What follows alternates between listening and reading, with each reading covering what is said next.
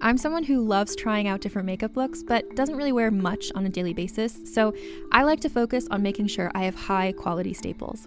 And whether you like a fresh face, full glam, or somewhere in between, you've probably seen Thrive Causemetics Viral Tubing Mascara. I've certainly seen it everywhere. You know, the one in the turquoise tube? So, that mascara, along with all of Thrive Causemetics' beauty products, are certified 100% vegan and cruelty free, which I look for in makeup, and they've got excellent quality to match. And something I didn't know from all the mascara videos I've seen is that for every product sold, Thrive Causemetics donates either that same product, another product that is needed more, or a monetary donation. They've worked with over 500 nonprofits to help with a wide range of causes like supporting cancer survivors, people experiencing homelessness, education access, and so much more. Knowing that makes me feel even better about using their products. And I do enjoy using them. Like I said, I like having high quality staples, and so my favorites are products that are multi purpose, like the Brilliant Eye Brightener. It comes in a bunch of colors, and I like using them as eyeliner, eyeshadow, and even highlighter. Thrive Causemetics is luxury beauty that gives back. Right now, you can get an exclusive 20% off your first order at thrivecausemetics.com slash thrive. That's Thrive Causemetics, C-A-U-S-E-M-E-T-I-C-S dot com slash thrive for 20% off your first order.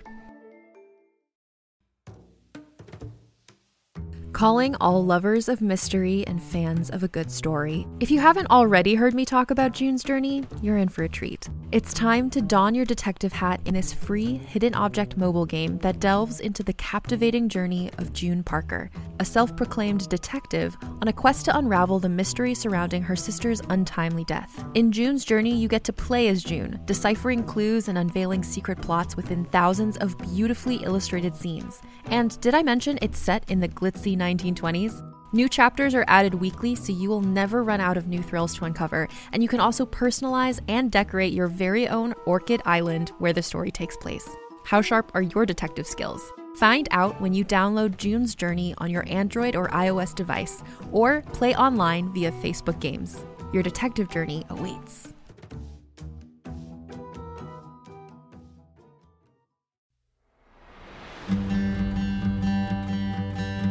Welcome to Frau Pow, where your hosts, Odd and Rags. What do you want to talk about today, Pumpkin?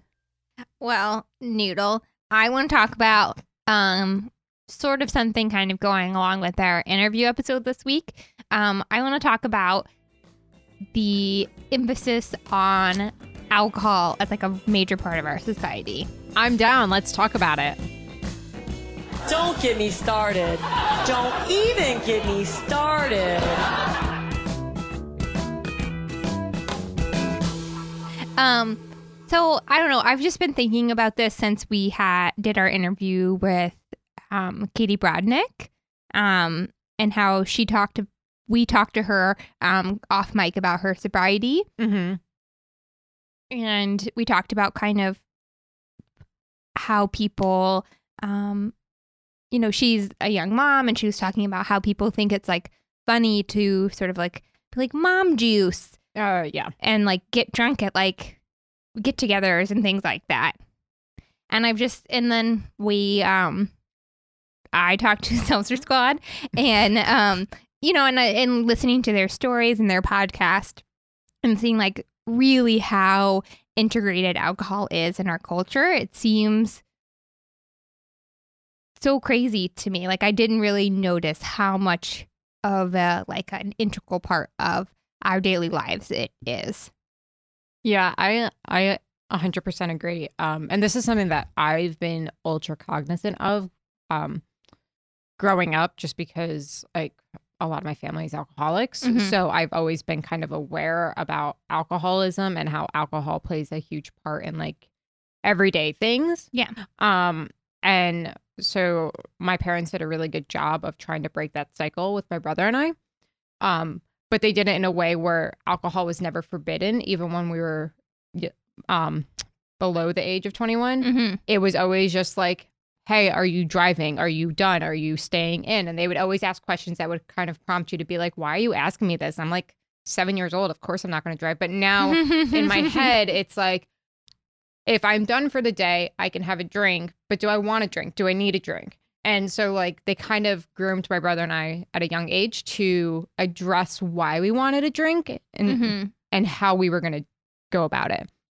And so, as I'm getting older, I'm noticing that a, a lot of other people that I share common ground with also feel roughly the same way or starting to notice these things as well. To which I'm glad because, like, I don't think alcohol is terrible, but I do think that it does need to be addressed, especially in the social sphere where it's like you can't go out and socialize without having an exorbitant amount of alcohol. Yeah, or just like that's how you get together like after work is like, oh, let's go and get a drink. Yeah, let's get drinks. Or, you know, like if you want to go to, I don't know, a nightclub or something, if you want to go dancing, there's, it's like, it's assumed that there's going to be drinks that are a part of it. Hmm Or if you're feeling bad, like let's go out and go get a drink and like talk about it. Yeah.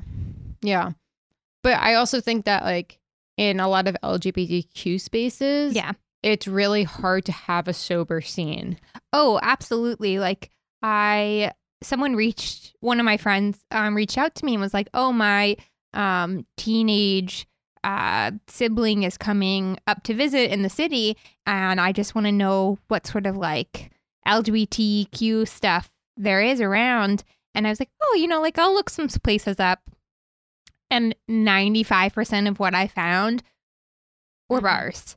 Like that's so that's so crazy to me. Like that there's so much there's like so much to unpack there. Like why do we have to I mean I kind of understand the history behind like Stonewall and that type of Stonewall stuff. and- yes. And there, gay there, bars and things like that. there is a rich history of that, and to which Yeah. I'm not poo pooing the whole thing. Like, Absolutely. but there is a certain amount of just, I question it. yeah. But like why can't we just remove that in some cases? Like why is it 95% Right. of the things that I found and then like 3% were like um museums and then the other the other two was like like service centers. Like that's not yeah. that's not okay. We there's so much it's just I feel like it there's an over reliance on alcohol as a means of like social lubrication and also like dealing with your problems Mhm. and like it's just so embedded like it's and people don't even I think people think that it's not an issue because they're not like They're not addicted. They can quit whenever they want. right or it's or you know you're not like chugging mouthwash or whatever Right. like it doesn't have to be like that to be an issue it's an issue just like society wide that that's like an okay thing that we think we have to do like that's the go-to Right. especially in the lgbtq community i think we have enough issues Yeah. as is in a lot of like a lot of mental health struggles mm-hmm. and that substance use of any type and i'm not again like saying that substances are bad but like relying on them that is only going to increase your problems Right. And I mean, I know for a lot of people, and including myself at different stages of my life, I relied on alcohol to be a liquid courage, mm-hmm. especially when it came to like dating and going out with like new people that like you just want to hang out with, but you're unsure of some of them. And so, like, it just kind it, it is a social lubricant, but especially when you go into these spaces where, um, it, it already feels extra difficult to find a partner, Mhm. such as uh, most especially in the LGBTQ community. So, like, alcohol is used as a liquid courage, but then it just doesn't feel like legitimate what you're saying when you are drunk, you know?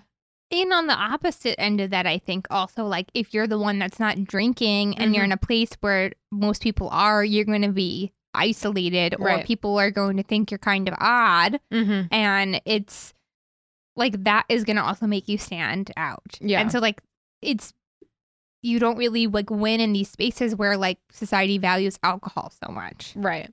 And you know what? It's just thinking back at it, um, the whole prohibition movement mm-hmm. and how people speak so poorly of the prohibition movement. The prohibition movement was based off of women who were tired of domestic violence and domestic abuse Yeah. and knew that they couldn't like they couldn't necessarily figure out a way to stop their husbands from beating them. Yeah, so what they did instead was they got alcohol outlawed because it's one less thing that could fire up their husbands to then trigger a beating. And also, it also helped them keep their money. There's a lot of like fa- financial abuse happening Yeah. because women didn't have a lot of um, Financial resources. yeah financial resources, and so their husbands would get drunk and they would either Blow abuse their wives Yeah. or they would go out and they would blow it on gambling and prostitution and alcohol. Mhm. And so let's get rid of one of those and maybe we'd keep some money. Yeah. 100%. And so it just, excuse me, it just, there's so many things that happen with alcohol. Like the amount of violent crimes just come from, that come from alcohol alone compared to cannabis and how alcohol just causes a whole slew of issues and that people use it as a crutch to get through their day. When, you know, when you get home from a rough day of work, do you reach for a glass and a bottle to fill it up or do you go to the gym or do you go to therapy or do you talk to a friend you know and it's it's just used as a crutch across the board and then most especially in vulnerable communities where they don't have accesses access to other resources Yeah. so they access a you know a resource that is masquerading as a resource it's Yeah. not actually a resource Yeah. but you know there's so many patterns of trauma and abuse and reliance on this that people just reach for it Yeah. Absolutely. I've had like seven ideas while you were talking, and that's okay just like i had like 15 ideas when you were talking and i was like we have to talk about prohibition at least. I think that I think also for me, like at the same time, we had like had just talked to Katie and we were setting up our interview with Seltzer Squad, and I'd been like binging their um their episodes, and I was in the subway, and there are ads on there that it's like these like really cool like like sort of like punk people like pictures of them and in an advertisement and um like sort of like hipster but like really edgy. Mhm. and then at the bottom it's like i don't know something like like stay weird or something. And it's like an advertisement for vodka or something. And i'm like what the fuck? Like you're telling people to be themselves but to be themselves that like they have to have this alcohol? You can only be yourself when you're drinking this alcohol. Like what like what in the fuck is happening that just Yeah. like that blew my mind and it's like i don't know i've just been and also that my body has decided that it doesn't like alcohol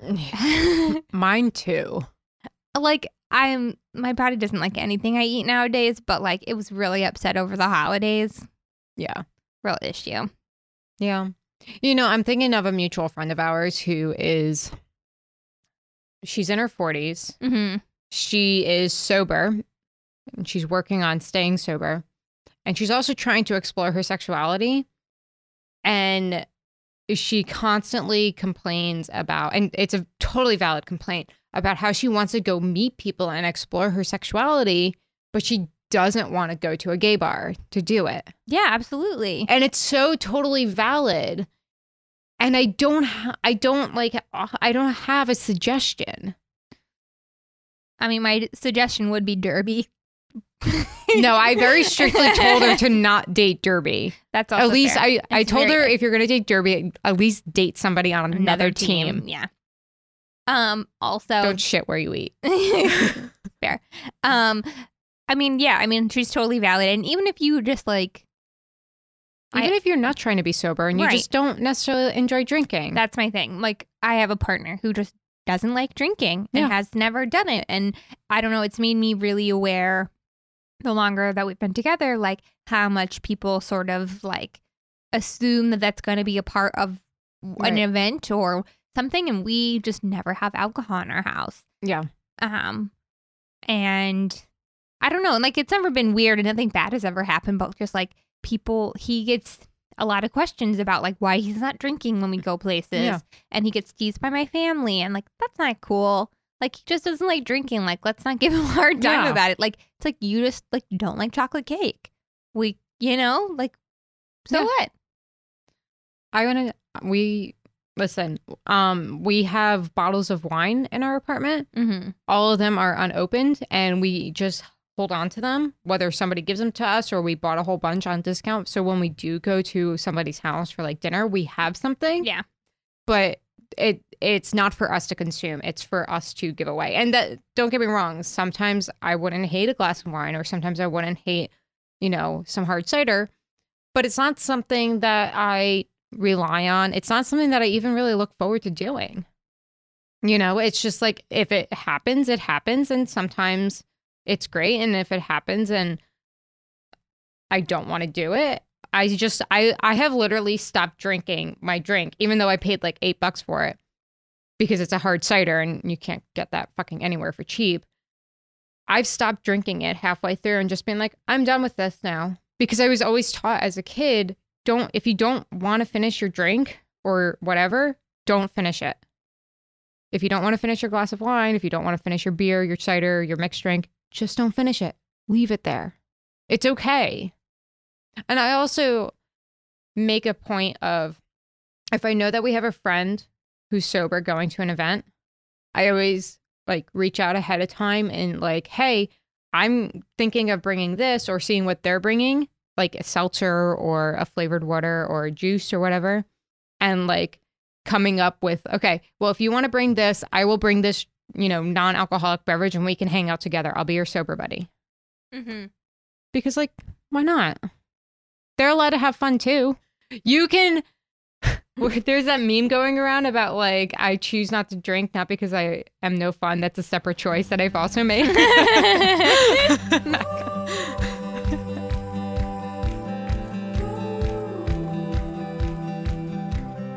um, thanks for listening.